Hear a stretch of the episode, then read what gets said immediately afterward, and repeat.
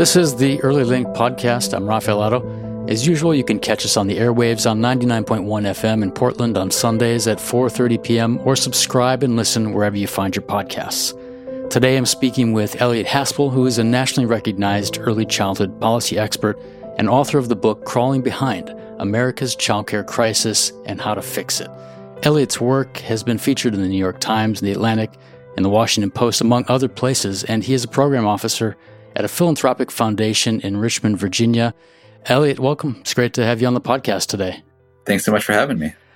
I wanted to start by talking to you about your book, which came out in twenty nineteen, and it takes a look at the childcare crisis in the country.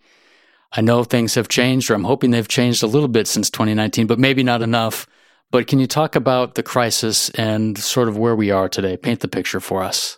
Yeah. Yeah. I mean, it's been an eventful year and a half since the book came out. So the childcare crisis in the U S is still raging. It just the contours look a little bit different now than they did back in twenty nineteen. So what is described as a childcare crisis is the fact that childcare is largely unaffordable, inaccessible, of questionable quality, and is a sector where practitioners are getting paid miserably low wages. So it's not working for anyone. There's no part of it that no one is sort of benefiting from the system. It's not working for parents. It's not working for providers. It's not working for businesses. And it's not working for kids.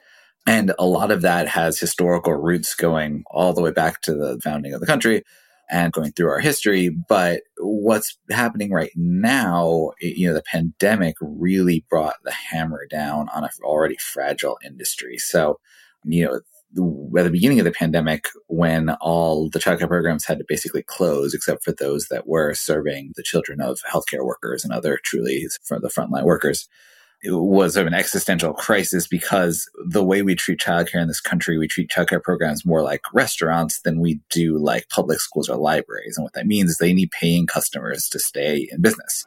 And all of a sudden, the customers were gone. There were surveys coming out, which I think were accurate, that without any kind of government assistance, we would lose half of the childcare right. programs in the country. Right. Now, there was some some government assistance with the CARES Act and, you know, the P P P loans, all, all those things were able to kind of keep the sector afloat during the worst of the pandemic. And then the American Rescue Plan and the December stimulus combined for about forty-nine billion dollars, which is a truly a historic investment in childcare. So the sector has been stabilized. The devastation that we were facing didn't come to pass because we were able to glue it together with assistance.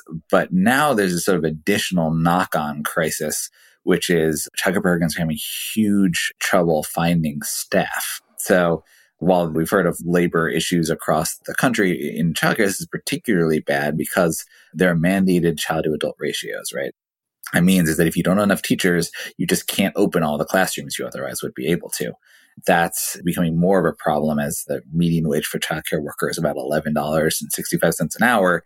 Other industries, fast food, retail, you know, are raising their wages. They're offering better benefits, and childcare programs have no ability to just take a little bit less profit and make that up because they were not making any real profit to begin with. Right. So, yeah, we're really in a, a moment where it's sort of been crisis after crisis after crisis.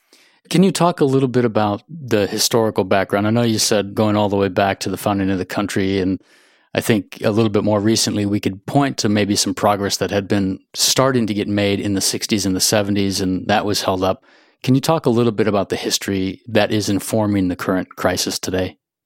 Yeah. So to begin with, you can't separate out understanding American childcare from understanding how ambivalent America has been about mothers of young children working.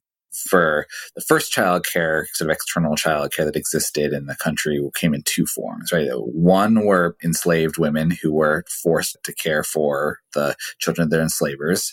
And the second was sort of these charities set up basically as holding pens for the kids of widowed mothers or truly like destitute mothers who had no choice but to go, to go and work, you know, in the late eighteen hundreds. We've never really shaken out of that. There is always been sort of this reluctant or exploitive, you know, system that we've never sort of embraced the idea, even though we espouse gender equity these days, this idea that women and mothers should be able to go and work outside the home if they want to, and they should have viable, high quality care options available to them so that they can do that. or if they don't, if they want to work part-time, whatever the situation that they want, they should be empowered.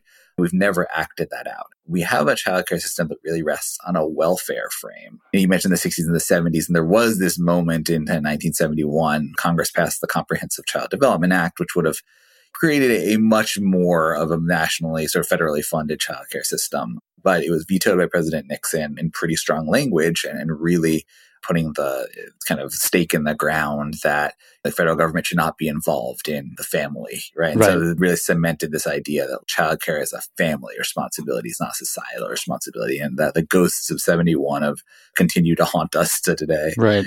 How would you describe the shift in public opinion about this now? The one thing that's happened, and this has actually been true since the late nineteen nineties, is that regardless of what society wanted them to or not, women entered the workforce. Two-thirds of basically all kids under the age of six have all of their available parents or guardians in the workforce. Obviously, if you're a single parent, you have to be working, and so you need care. But it's also true for significant portions of mothers of two in two-income households, or two-parent households, rather. And as a result, you started to see this coupled with the brain science coming out around how much early childhood shapes future academic and life success. There's been a broad shift where childcare now polls very, very well. The idea that parents should have access to high-quality childcare is something that you see a lot of support for on both sides of the aisle, honestly. There's still a lot of ambivalence. There's still a lot of people that don't think, particularly mothers of very young children, should be working outside the home. But there has absolutely been a shift where, when you come down to it, most people recognize that this is a reality that we need to contend with, that the status quo just isn't working. We have to do something about it rather than continue to cause this suffering for parents and children just because we aren't acceding to the reality that they're working whether or not we would personally want them to be. Right. We're we're talking about childcare, and I'm curious about how you think about childcare and preschool in this umbrella of early care and education, early childhood education, early learning. Childcare is really an early learning opportunity. That's mm-hmm. the way we typically think about it. And yet, I think a general understanding by the public that these are different things. And I'm not sure that they are. What are your thoughts on that? I'm not sure that they are either. I think so. It's been fascinating. So first of all, I'm a proponent of thinking about this as one cohesive birth to five system, right? Like there's nothing magical that happens when a kid goes from being two to three or three to four, that suddenly their brain kicks in and they're like, oh, I'm learning now. No, it's not how brain development works. Brain development is cumulative, where the foundations for everything is it starts at birth. And frankly, learning the alphabet at age three or at age four and a half has very little ultimate impact on a kid's trajectory. What's fascinating about the pre-K example, though, is what pre-K advocates have been able to do is by using an educational frame, circumvent the societal displeasure with the idea of women working, right? Because a pre-K program for a three-year-old, like through that classroom, and a three-year-old classroom in a childcare center or a family childcare are very, very, very similar. Yeah. It's just different what we call it. Yet, pre-K is immensely popular. You know, some of the first universal pre-K programs in the country were in places like Oklahoma and Georgia. The one with the highest rated system is in Alabama. Like it, it is a very much has bipartisan support, and it's generally free. It, it is treated as an extension of the public school system, which has pros and cons, but it shows you that we have this schism in our minds between education and care, right? Which you can sort of use it for good sometimes, but it, it also has a lot of, of negative implications. You mentioned there are pros and cons of having a preschool childcare system embedded in K twelve or connected to K twelve as part of like yeah. the public good or the continuum of education. What are some of those pros? What are the cons? Yeah. So some of the pros are, for one thing, it just gets a lot more public support and funding. So a pre-K teacher attached to the public school is a public school employee. And so their compensation is much, much better. They're getting paid on par with a kindergarten teacher. Their turnover is much lower. Their ability to get professional development is much better. All of those things that we, you know, we have a, an inadequate and inequitable public school system. That's absolutely true. On the other hand, like there are certain things, like it is the floor of quality, you know, the floor of decent compensation, these opportunities that are presented to children and to the employees. So that's all to the good. The downside is you know, public schools are sort of by their very nature standardized, right? They operate a certain number of hours. They tend to not, you know, they operate at certain kinds of facilities. And what we know is that parents' preferences, needs, particularly for either you children, the children are younger, really vary. Some parents really only want their child with a relative, with someone who speaks their language in a small, like, family childcare home. They want them in a childcare program attached to a church or a synagogue or a mosque, what have you, you know. And, and what we know is that any of those settings can be great for kids. Like, little kids can thrive because you're not, again, we're not trying to teach them trigonometry. Like, the content here is not like what's at issue.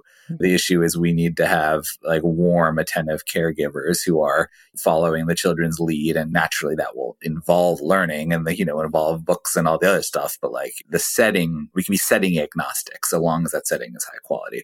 The problem with pre-K is that it sometimes gets you this sort of very academicized sort of version of we want everyone in a classroom. And there's not actually a lot of evidence to suggest that a lot, all the three and four-year-olds need to be in like a, a classroom setting. That's may work for some of them, may not work for others. The other piece of things I'll mention quickly is just from the pure financing standpoint, most childcare programs make their budgets work on the back of their preschoolers because you can have the, the ratios can be so much higher. You, you can have one teacher for four infants, but you could have one teacher for ten or twelve preschoolers. One thing that some places have found when they put universal pre-K um, is that it sucks all the four-year-olds into the public system, and the actual, the infant and toddler providers really struggle as a result. It was, uh, I think, something that actually in Multnomah County it did, did was very thoughtful about how they did their U P K measure because they're aware of it. Yeah, the recent preschool for all. And that, I mean, that kind of measure is something that's designed to address a number of the things that you're talking about, increase wages for early educators, help strengthen the supply of space, like physical space. And that's something that I know that we're dealing with in the county. And I think many places are, is like there's just a lack of infrastructure, where there's a lack of yes. classrooms and space to even expand childcare preschool. Are you seeing the same thing? Yes, that is absolutely an, a national problem, facilities. And again, you want these facilities to be high quality. Like, you don't necessarily want uh, a childcare program on like a, the strip mall at the side of the road, right? Like, you want these places to be where you can have good outdoor space for the kids, you know, where the facilities are, are high quality, where there aren't any environmental toxins or like all, all these things. So yes, it is certainly a challenge that we we see nationwide. There's also this idea, I know there are preschool programs out there. There's one in Oregon that is using the like a mixed delivery approach where the preschool mm-hmm. classroom yep. might be available in something that feels more like a traditional school-based classroom, but there are in-home options. That kind of thing does apply to childcare settings as well. Childcare is more likely to be provided in-home. And then there are scenarios where parents are working at night and might need overnight childcare, things like that. So it does have a different feel in terms of what a public system might be able to offer. How is that being mm-hmm. handled? Yeah, I mean, I think there's generally a consensus that mixed delivery is the way to go for exactly the reasons you just described. And because, again, we know that a private program can be just as good as a public funded program. There are some ongoing debates. So, for example, California is in the middle of a conversation right now about whether it should just be delivered through public schools, their sort of universal pre-K proposal. They call it transitional kindergarten there, or whether it should be delivered in private settings as well. And, you know, and there's also an ongoing debate in the field, I think, about the role of sort of these large for-profit chains, because right now they do serve a role in kind of our pretty impoverished system. But moving forward, what role do those chains play is also, I think, an open question. But yeah, the idea of a mixed delivery system, you know, we do this in other sectors. So if you think about Medicare, right, like you can go to a private health clinic using your Medicaid dollars. You can take a Pell Grant and you can go to a private college with that. Like, so we, we have plenty of examples where we say, like, yes, public money can be used in private settings so long as that private setting agrees to abide by certain rules and regulations. Yeah, yeah, that makes sense. I know you talked about some of the infusion of dollars federally a little bit. And looking at the chapters in your book, one of them is called yeah. Childcare Should Be Free for Families and American, America Can Afford It. Yeah. So break that down.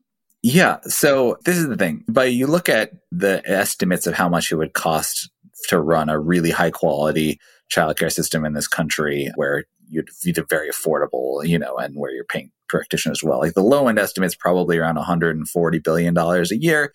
The high end estimate's sort of more three hundred, four hundred billion dollars a year.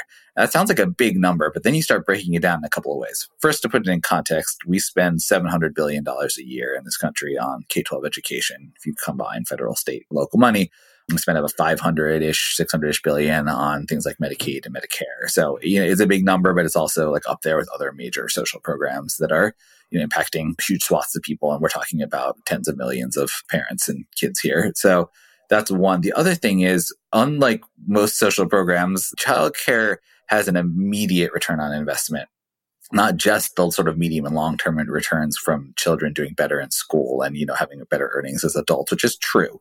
Absolutely. But what we see is that every place that has ever put low cost or free childcare for some number of ages is the maternal employment rate jumps almost immediately, because there are, turns out, a lot of women primarily who are at home right now with their child who would like to increase their wages, uh, like to increase their number of hours working, or who would like to go and find part-time work, or who would like to, you know, seek a, a promotion, or who can't because they just don't have the childcare situation that makes that work. So, for example, in Quebec and Canada, although they had some issues with the way they designed their system, how fast they put it into place, so they've had some quality problems.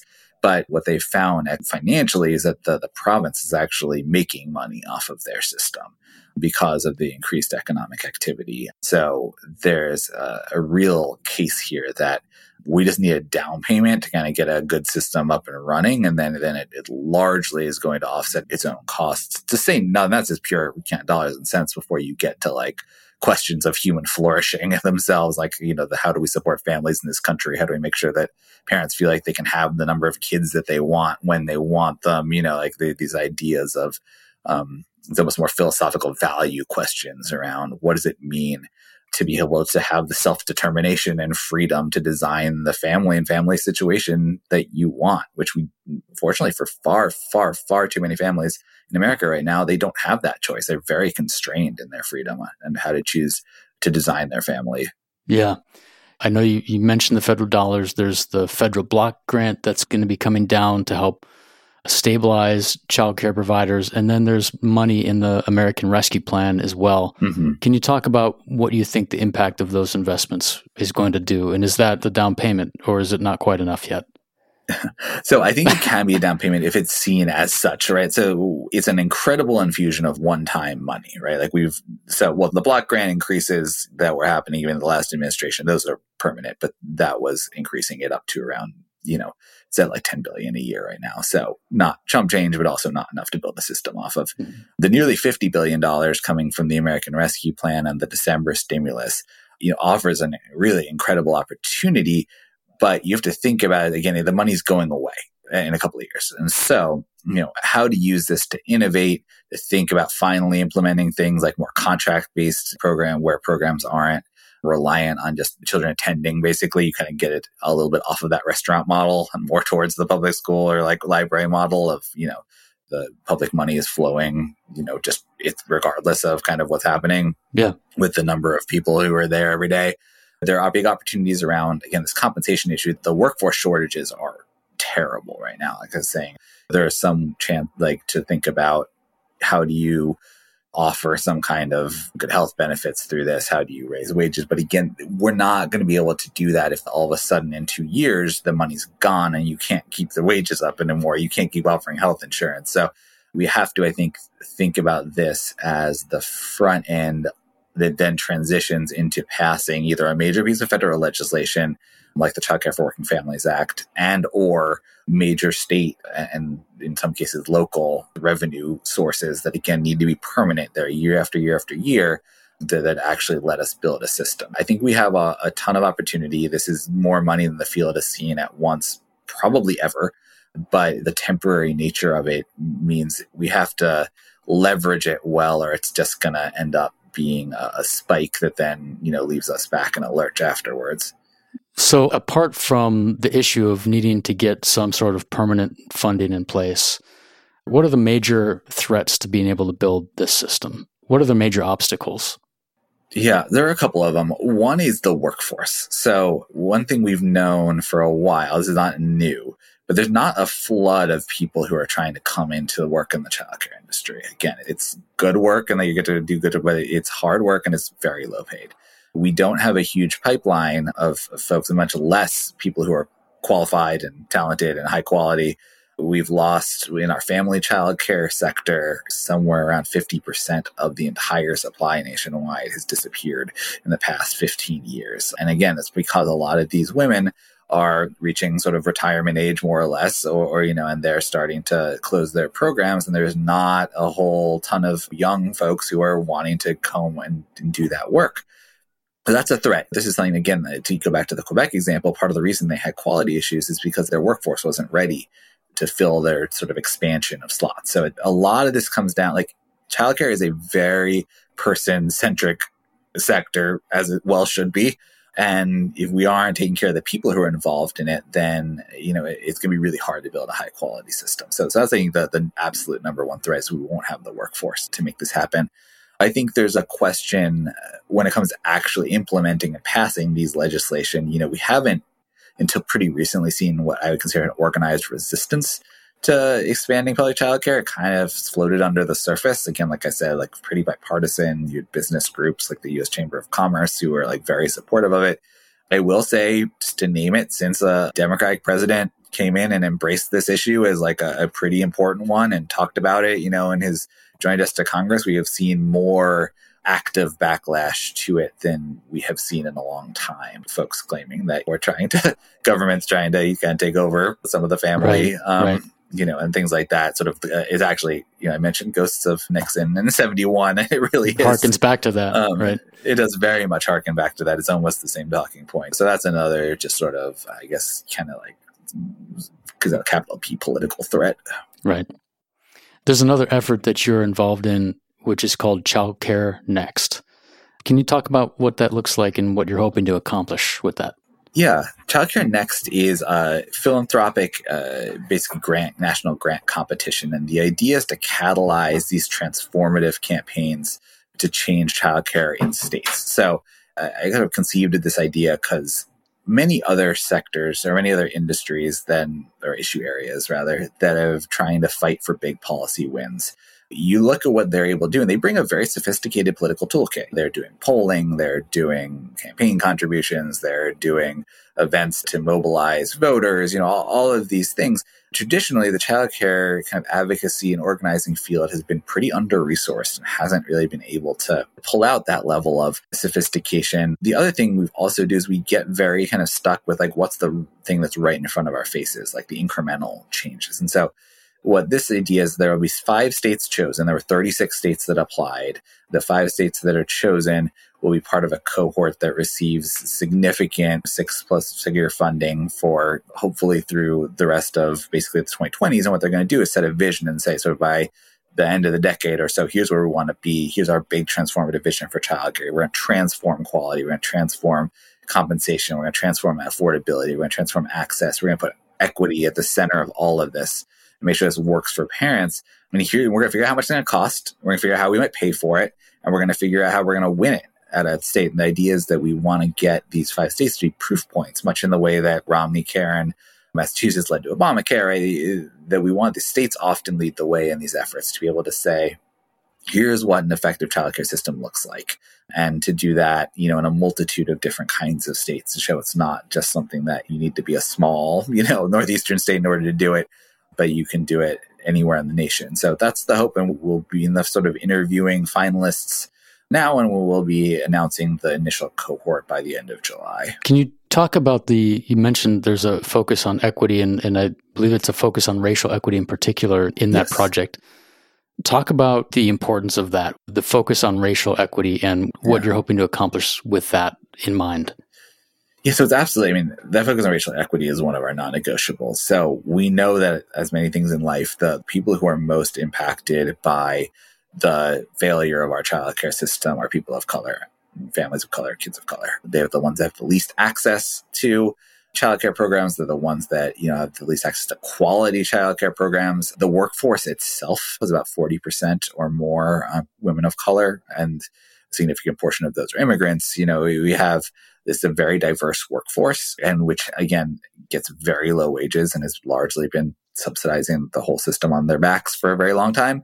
And then just everything in terms of the where childcare is located, you know, within city, like all of these dimensions come back to racial inequities. And so if we're going to actually design an effective system, we have to share the decision-making power and really be led in the decision and the design by the people who are most affected by this and by people who have been historically disenfranchised and discriminated against in access to childcare. So, you know, that really is something that we're looking for. One of the other things that's really important to this project is the idea of shared power. So what I mean by that is we're not just looking for traditional advocates, the grass, the quote-unquote grass tops folks who, you know, speak for parents and practitioners. We want to make sure that the grassroots are there at the table too. They're helping, sharing the power, leading these efforts, and truly shaping the decisions that are being made, because we know that is what leads to the design actually working for the people we want to work for. Going back to Multnomah Preschool for All campaign, right? There was a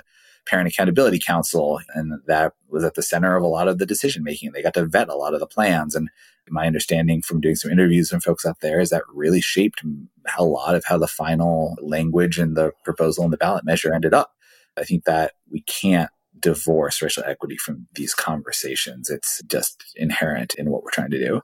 I have one more question for you, and perhaps maybe you've answered this to some degree, but I also wanted to take a quote from your book, and it's the Fred Rogers quote that you have in there. That, oh, yeah. And I, when I read it, I just loved it, and I feel like I just want to read it quickly because sure. It's so good. But the quote is, "We live in a world in which we need to share responsibility. It's easy to say, it's not my child, not my community, not my world, not my problem. Then there are those who see the need and respond, and I consider those people my heroes." Tell me about why you picked the quote, and who are those responders right now? Yeah. So I picked that quote because I really think the mindset shift in this country we have to have is that childcare is a societal responsibility, not just an individual responsibility.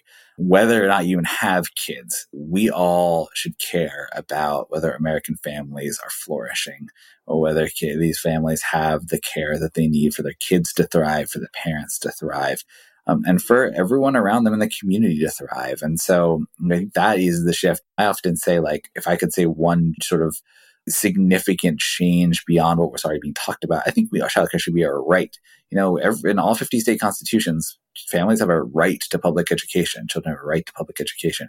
In zero state constitutions, do parents or children have a right to access early care and education or to access childcare. And that's, I think, a real, it's very telling that we, we still consider childcare welfare. We consider it to be an individual responsibility. So I think what I liked about that Fred Rogers quote is it really speaks to the fact that we have to be able to see beyond our own locus and uh, the broader impacts that those around us thriving has on all of society.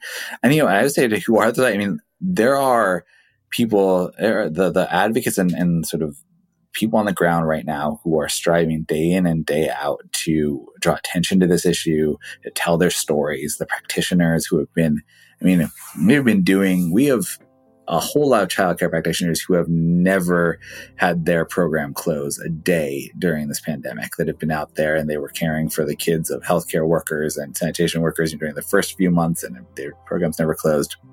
And they're still doing it for eleven dollars an hour, with few, if any, benefits. And for those folks who are taking care of other people's children um, at risk to their own lives, I mean, that truly is, to me, like, those are the heroes. And right now, the people who are trying to lift up and save this sector so that it can work for other parents and so that we can have dignity for these workers who are doing, literally cultivating the brain development of a generation.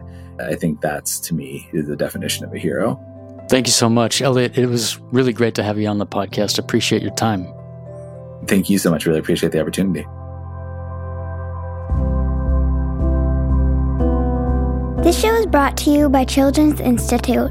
We're at work transforming early learning and healthy development for young children and their families in Oregon. Tune in on ninety-nine point one F M on Sundays at four thirty p.m., or stream these segments wherever you find your podcasts. You can also find episodes on the Children's Institute website at child inst dot org. Pay us a visit, sign up for our newsletter, or connect with us on social media. Thanks for listening!